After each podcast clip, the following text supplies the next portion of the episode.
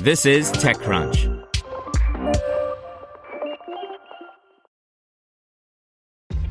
This episode is brought to you by ShipStation. You know, some things take a lot of work, like sending little robots to far off distant planets. And just as that's challenging, so too is running a successful e commerce business, especially when there's so much to do. So I want to introduce you all to ShipStation. Now, I love using ShipStation because of its easy to use dashboard, which makes managing orders and printing labels a breeze and super smooth. Oh, and the customer service is just out of this world. It's exactly what you need to help grow your business. Sign up for your free 60-day trial at shipstation.com slash tech news. That's shipstation.com slash tech news. You're listening to the Daily Crunch. Today's story is brought to you by Comerica Bank. What keeps you up at night? Investor connections, R&D, access to capital? The business financial advisors at Comerica Bank understand how to help venture capitalists and tech companies navigate their complex needs. To learn more, visit comerica.com slash tech. Member FDIC Equal Opportunity Lender. Let's look inside Volkswagen's new ID3 electric hatchback by Kirsten Korosek. The Volkswagen ID3 that debuted ahead of the IAA International Motor Show in Frankfurt looks like a compact hatchback, and it is. But inside, customers might feel like they're sitting in a bigger car thanks to how engineers and designers took advantage of the electric architecture.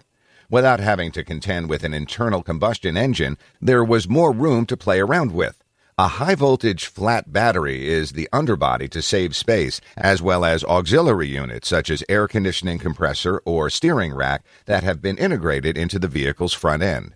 The ID3 is as long as a Volkswagen Golf, but because it has shorter overhangs, the wheelbase is larger.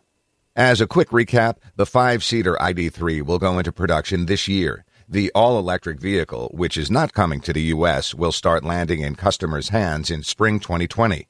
The first vehicle to go into production is a special edition called the ID3 1ST, which I guess could be pronounced first.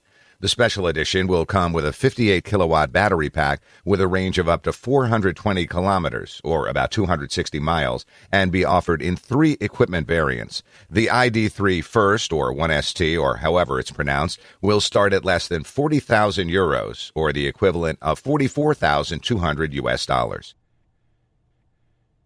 Want to learn how you can make smarter decisions with your money? Well, I've got the podcast for you. I'm Sean Pyles, and I host NerdWallet's Smart Money Podcast.